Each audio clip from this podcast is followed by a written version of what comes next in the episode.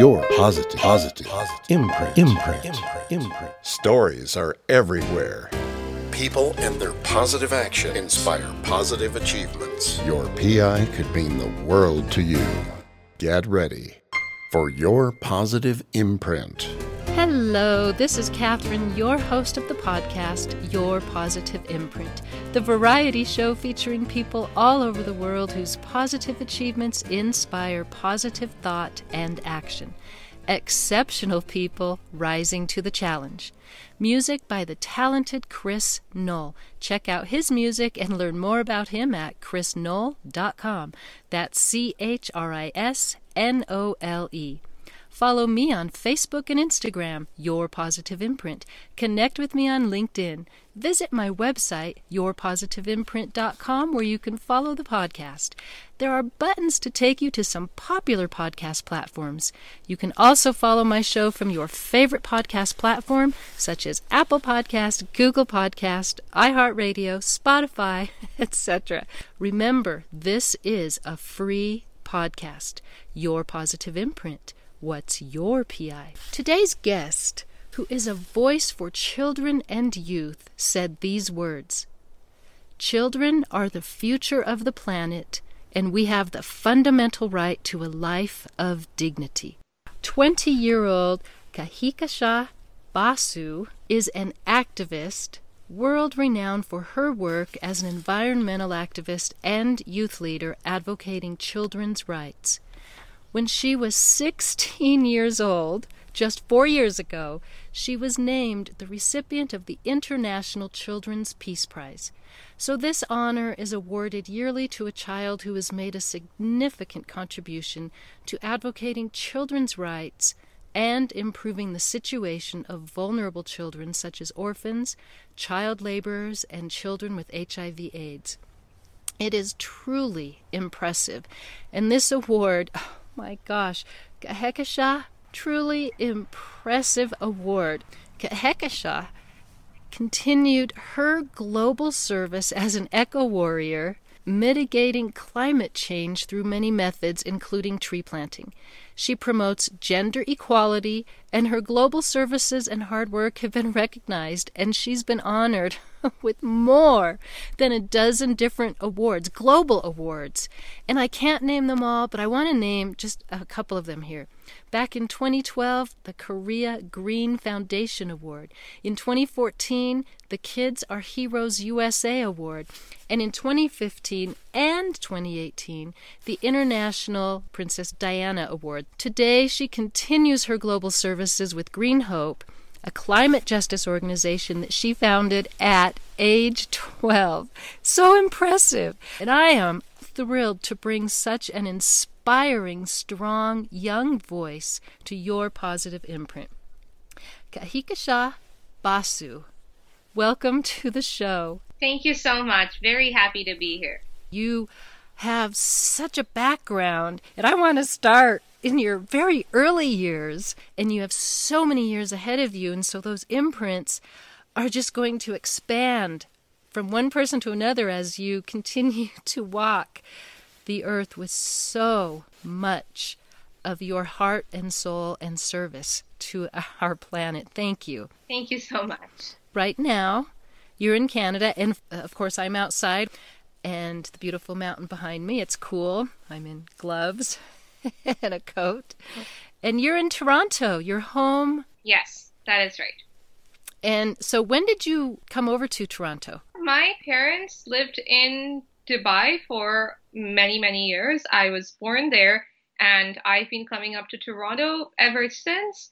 And yeah, when I decided to set up my organization in North America, I decided to live uh, here permanently and coordinate headquartered here and coordinate our other uh, 16 country chapters. What is life like in Dubai? Of course, yes. Dubai is what taught me to be a global citizen, to be where I am today. If it wasn't for the positivity that was instilled in me, looking at the visionary leaders, looking at how people interacted with one another, and how equal and tolerant the society was and still is. So Dubai is amazing, and we continue to have a very active presence over there and in the rest of the United Arab Emirates. And the reason I love Dubai and Toronto as well is because both these cities allow you to be who you are and uh, really help you to become global citizens who accept, love one another, and look at different challenges as one's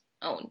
I grew up in a country and in a city where you had like in my school itself you had like 80 nationalities and I think that you have around 180 nationalities, 185 nationalities who live in the UAE and it was amazing for me to be able to learn about different cultures of the world as well as the local culture and see how it all came together and how different festivals were celebrated, how on different different kinds of foods, how it was the, the love for the environment, despite being a desert country, was also instilled in children and young people, and how much the government did to keep to help their citizens and ensure the happiness of everyone. So it it was really amazing for me to grow up in that environment. It uh, gave me so much positivity and hope and I started my work when I was seven years old, and I wouldn't have been able to be where I am today or even start my work if I had been living anywhere else. And I truly believe that as a seven year old, the positivity I saw all around me in my family and in the country, I was able to uh, channel that and start my work to create positive impact all across the world. Kehkashan explains why she decided to take this journey at the age of seven. I saw the image of a dead bird with its belly full of plastic when I was seven, and I was uh, absolutely shocked and deeply saddened by this picture because I knew that there was something really wrong with it. It shouldn't have happened. And I decided that there had to be something that could be done, that I could do to stop this from happening again. And it was also around this time that I attended a lecture by environmentalist Robert Swan. And his words, the greatest threat to our planet is the belief that someone else will save it, really resonated with me. And that was when I decided that I had to do something to make a difference for my community and for my planet. Kahika would begin from the grassroots of her community she began a campaign for sustainability and for the preservation of wildlife. During her campaign, she found an age group that was missing. So I decided that my journey would start with me planting my first tree on my eighth birthday. And I'd like to add here that my birthday is on 5th June, which is World Environment Day. So I always felt that I was preordained to become an eco warrior, but the dead bird's image really gave me that spark. It's not to say I didn't do anything for the planet or the community before that. I did because that was the environment that I grew up in with my parents and uh, in my city. But yeah, the dead bird made me want to do something on my own and start uh, creating change that way. And then I started going around to my neighborhood shops, restaurants, beauty salons, talking to them about how they could move to more sustainable ways of living, both in their professional and personal lives. I started conducting workshops for my my fellow children and talking to them about what they could do to adopt sustainable living as a way of life. And then I worked tirelessly on the ground for three about three years and when I was 11, I the UN somehow caught hold of what I was doing, and I was invited to my first UN conference, and that was my first step into the international arena. And the following year, in 2012, when I attended Rio Plus 20, and at that time that was the largest environmental conference with 50,000 delegates, I was 12 years old, and I realized that as the youngest international delegate and the youngest to address a press conference, I realized there was this severe lack of inclusivity of children in the sustainable development process. And that prompted me, when I returned home, to start Green Hope Foundation so that I could provide other children and youth with a platform to learn about the sustainability challenges and then take actions to mitigate these problems. And today we have members in 16 countries and have been able to reach out to over 100,000 youth worldwide. I started in Dubai and I asked like five of my friends if they wanted to be the first members, and we started going around and continuing our ground level projects. And we developed an advocacy tool called Environment Academy or Sustainability Academy now, where we were able to impart the knowledge that we had to other children and youth our age, younger, older, and be able to engage with them. And I'd also like to mention here that it was also when I was 12 that I got elected as the global coordinator for the United Nations Environment Program, Major Group for Children and Youth. And that gave me an even wider perspective and insight into uh, the international field of sustainable development and allowed me to connect with young people and just people in general across the world. It's extremely important that we do not leave children behind in the sustainable development process. We listen to the voices of children and youth. We do not use them in a tokenistic manner, but actually recognize them as members of society who are our present and future. And it is absolutely crucial that we reach out to the farthest first and truly make sure that we have that empathy and the drive to bring about positive change everywhere by leaving uh, no one behind the children were much more receptive to what I was trying to tell them. And that was when I realized that there was this kind of like age barrier, I guess. And it was very surprising to me because my parents always asked for my opinion and treated me as someone who someone whose opinion counted. And I thought that, you know, this happened everywhere and I realized obviously that's not the case.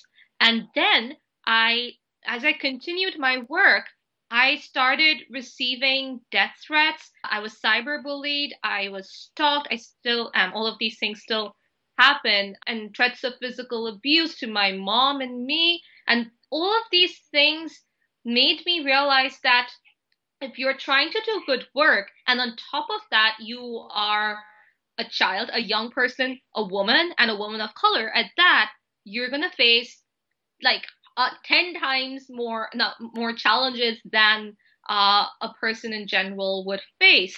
And then i also when i became global coordinator i also faced tremendous harassment from some of the older youth and that also uh, made me realize that even within the children and youth fraternity there was a lot of negative tension that was very toxic to children. And that is one of the main reasons why I ensure that at Green Hope we create safe spaces for everyone and for the children, because most of our members are minors, so that they can actually pursue their dreams and not to see age as a barrier, but something that helps uh, us to like helps propel our work forward and recognizing the positive impacts of having a young person and a child in within your organization and in your work. That lack of open mindset is really a challenge. And for me i never let it deter me because i was extremely i still am obviously extremely passionate about my work. And i had my honesty my hard work and my positivity and my passion on my side and i knew that if i had these things with me no one could stop me and slowly and steadily, I also realized that whenever you do good work, there's always going to be naysayers of, of some kind or the other. Honestly, my work is more important than anything they could ever say.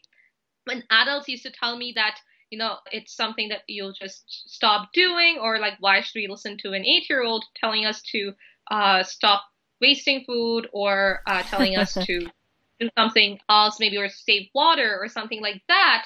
I just was like, you know, there different people have their opinions, and I'm sure that with my work, I will be able to prove to them that uh, what I am saying is right and good for our planet and community. And I also had and have a very stable support system in my parents.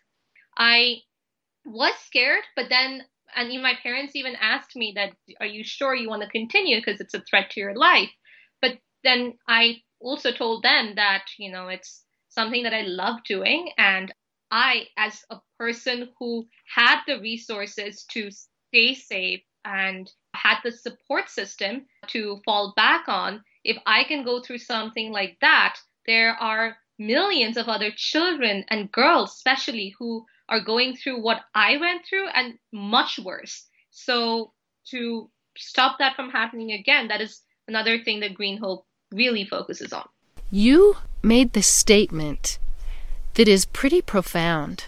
Children are the future of the planet, and we have the fundamental right to a life of dignity. And leaving no one behind and achieving a life of dignity for all is something that is so critical in every area of sustainable development. Kahika mentions the SDGs. Those are the Sustainable Development Goals of the United Nations. So I think that I said this right after the SDGs were adopted, I think in 2015 or maybe 2016. And it was based off of my work that I was doing in marginalized communities. So in, that's one of the main areas of work of Green Hope as well and then we relate all of the areas of sustainability and fo- focus especially on those who are usually left behind and don't have that right uh, to a life of dignity. We try to change that. We work specifically and implement the SDGs at the ground level with marginalized communities like the children in the Syrian refugee camp, in the Rohingya refugee camp, homes for children of prisoners, children with HIV, AIDS, or children in orphanages, on the streets, the destitute, all of these people and children especially who are left behind and who are, whose plight is not talked about or if it's talked about nothing is actually done to rectify that in mainstream discussions. So we decided that at green hope we were not going to forget them. We were not going to leave them behind and we had to make sure that they were a part of this process and none of the, these goals, the SDGs, can be achieved if we don't involve, if we leave them behind. So it we work with them and ensure that they too are a part of this process. And at the same time, in urban areas, in developed nations, we work to ensure that education for sustainable development is integrated into the school, school curriculum, and then the children are able to take ground level actions outdoors and within their classrooms as well. So Green Hope partners with different education boards around the world for that. So in the Canada, Middle East, Suriname, yeah, we have our partners there with the education boards. For example, we are partnered with the largest school board in Canada, the Toronto District School Board, and we provide the children with free environmental education so that they too know about their planet and how they can take actions to protect it.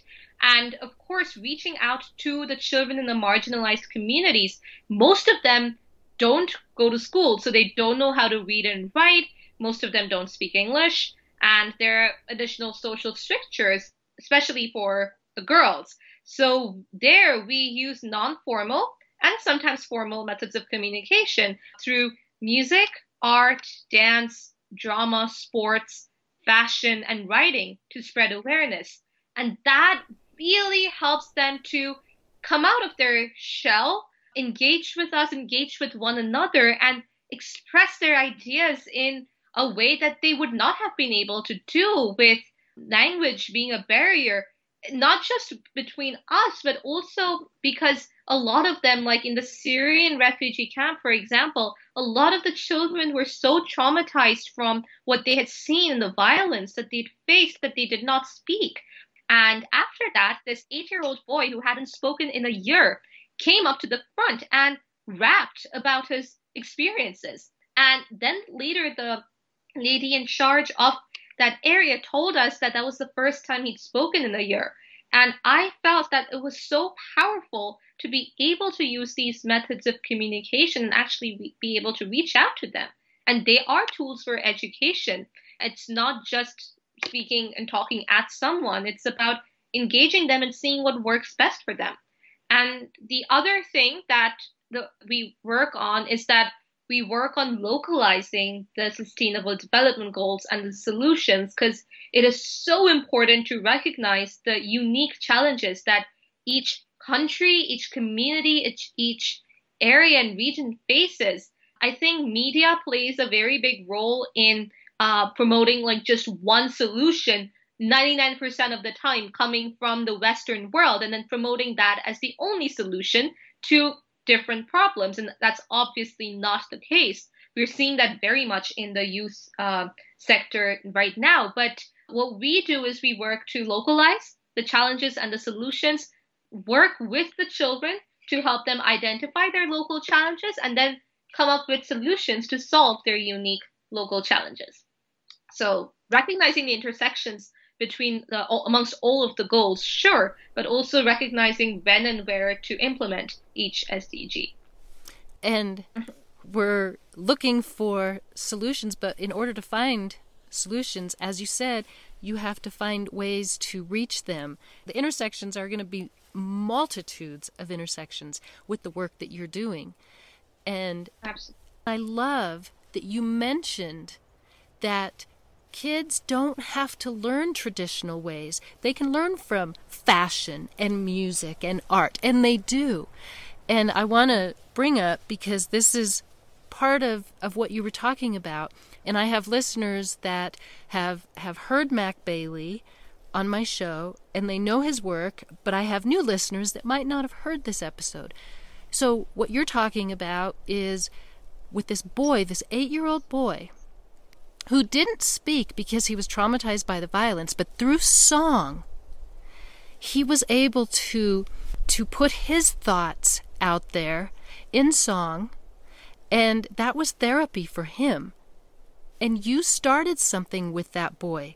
And and you mm-hmm. just will never know the impact because it's it this child obviously is going to continue to grow and he's going to continue to remember that music allowed him to have a voice. And I don't I mean that in both ways. A voice physically and then a voice in the sense of I have my opinions. I can share them now because I do have a voice. But Mac Bailey does music therapy eh, with veterans with PTSD, which is what this child has.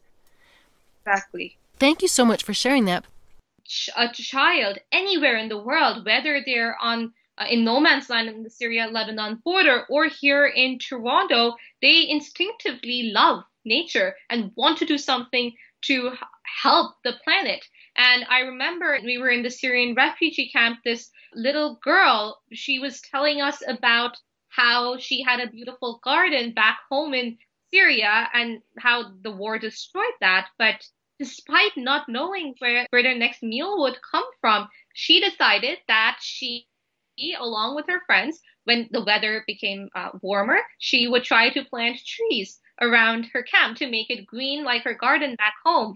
And back here in Toronto, one of the little girls who was, I think, six years old, told me that if you do something nice for the environment, the environment will do something nice for you. And that is such an important statement because it simplifies uh, everything and really makes us think that, you know, what are we doing? And it also makes us think about our connection to Mother Nature.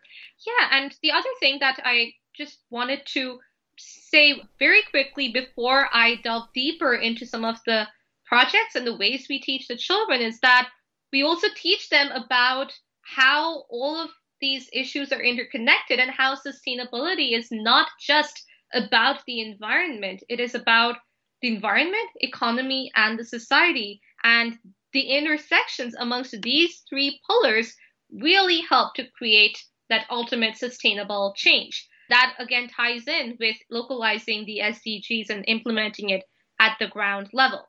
So, on the environmental side, which also ties in with the social and economic side, we have taught children through our ground level projects. We've planted more than 110,000 trees worldwide. Good for you. Thank you. Yeah, it's it's been absolutely great, and we love it. It's I think the favorite activity of many of our young members. We have planted over uh, 5,000 mangroves worldwide. We have cleaned up over 200 beaches, parks, ravines, cities, city uh, public spaces. Again, globally, We work on turtle conservation. I think we've recycled over 200,000 kilos of waste. And that is just on the environmental side. But I say it relates to the society and the economy as well, because some many of the communities that we work in through tree planting, through recycling, waste segregation, they're able to learn about how they can keep their societies cleaner, how they can, the trees that they grow, this is in Bangladesh in particular, we're doing this right now, how they can have the trees for food, for shade, for different, helping in different areas of their life. We also work on equality, gender equality. So in Bangladesh, we are working currently with the children and the women in the slums of uh, the country, and we provide during this pandemic we're providing them with sanitation kits, so not just masks, gloves, and uh, like other sanitary items, but also sanitary napkins for the women and girls because in many of the families it's considered a taboo. So we teach them about why it's important that is used and how we can work towards having adequate sanitation and hygiene resources for women and girls everywhere.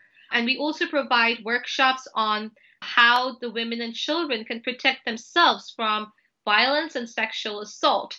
And then, in terms of the economy, we work on well, regenerative circular economies everywhere in all of our countries.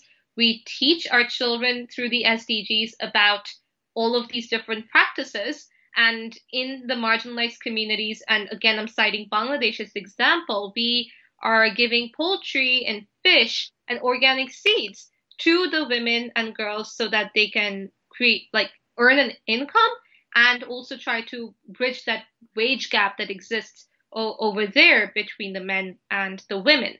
So having sustainable sources of income and yeah, around the world, even in our developed urban spaces, it's about what the children can do to not just mitigate climate change, but work on biodiversity conservation, how they can work to make their classrooms more tolerant and equal, how working on all the issues actually. And during this pandemic, we have gone entirely virtual. We have conducted over 30 webinars. These are high level webinars bringing the voices of UN officials, government officials, the former president of Ireland, and many other amazing people to civil society and the children.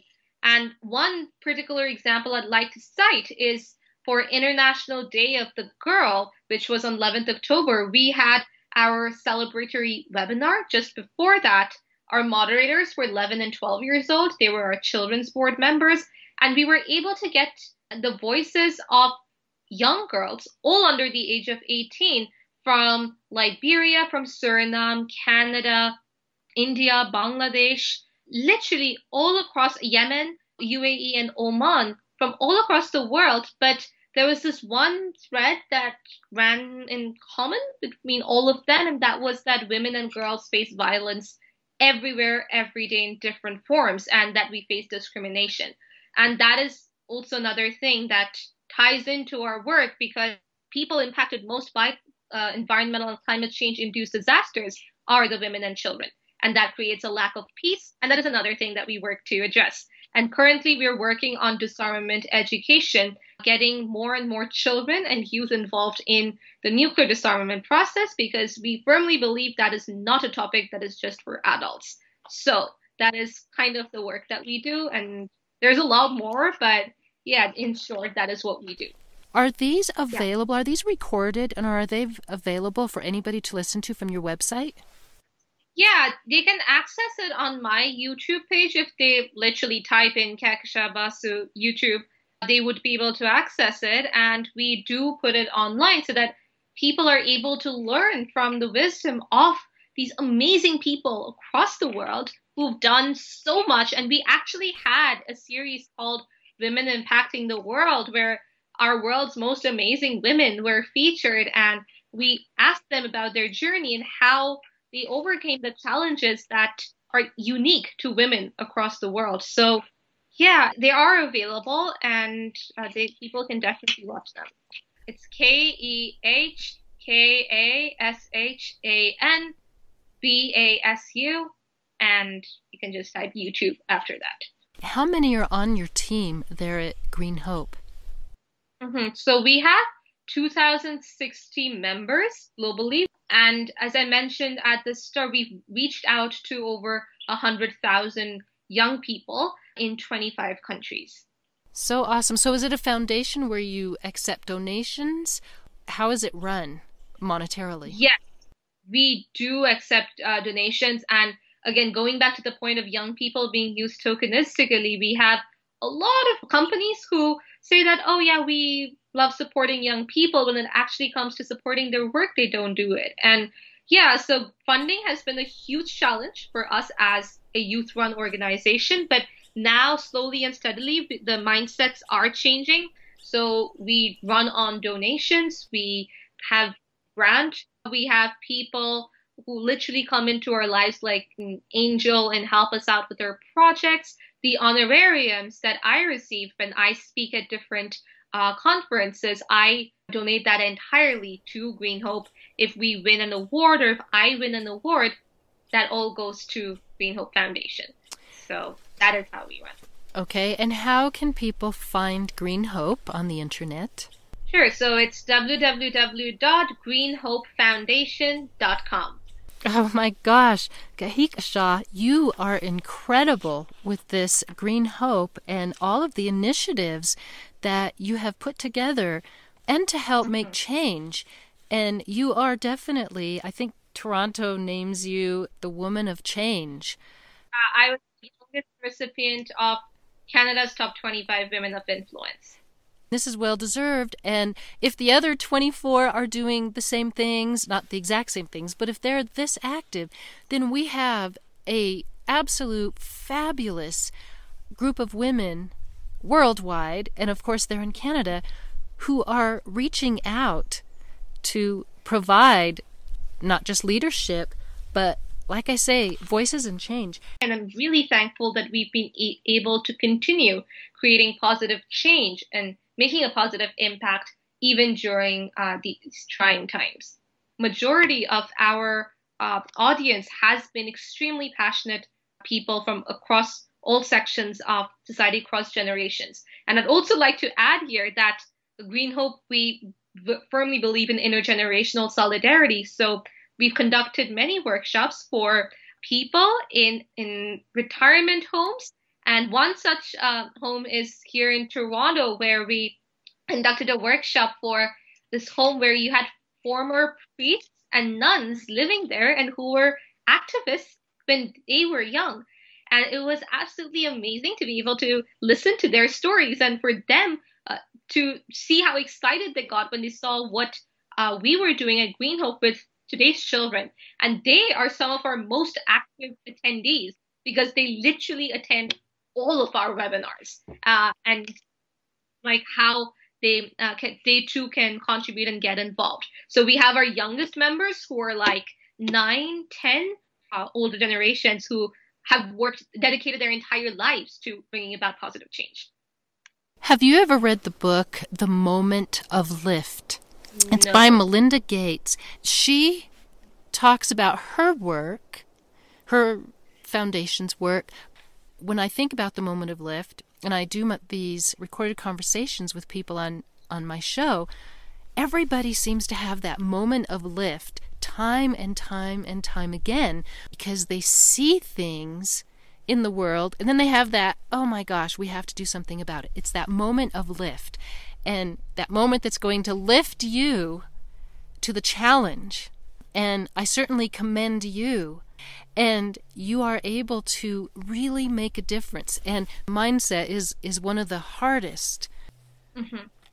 absolutely i completely agree and we have seen how difficult it is to change the mindsets of uh, people and it's much easier with children because uh, children are not born with the same cynicism and discrimination that is somehow ingrained in society. I do not know why, but they're uh, with why it's ingrained in society like that. It's horrible, but children are thankfully not born with that, and they have the ability to love like no other, whether it's their peers or someone across the world or even Mother Nature. The older generations uh, are actually much more receptive than some of the older youth we reach out to. And it's like, yes, it is difficult to change the mindset, but we get there. And of course, being able to break down some of the barriers that were blocking our path to sustainability, but we still have a very long way uh, to go. And the moment of lift, as you're talking about, I experience that every single day because there's so much that I want to be able to do that we at Green Hope want to be able to do. Even like understanding that all of these issues are interconnected. I started by planting a tree, sure, but I slowly and steadily realized that there are so many other issues that our world is facing, whether that is threat from nuclear weapons or whether that is gender inequality or, you know, droughts and that cause famine. So it's all of these issues I see every single day that propel me forward. Even going to the refugee camps, one day I just realized that we are all sitting here watching the news on TV, and you have these images of the refugees like just uh, floating past. Everyone's talking about them, but no one's actually reaching out to them. And I realized that I wanted to be able to bring that peer to peer communication to them. And that is when I went into that war zone with four of our four other members. We were five of us who went in there and we decided we would bring about change. And that has always continued for all of us. And even today, like even like right now, I would I'm sitting here and thinking, okay, what more can we do? We've done a lot, sure, but what more can we do? Kehkashan and Green Hope have received countless prestigious recognition awards over the last 13 years. This is what Kehkashan has to say. None of the work that I do is for the awards, it's because I love doing it.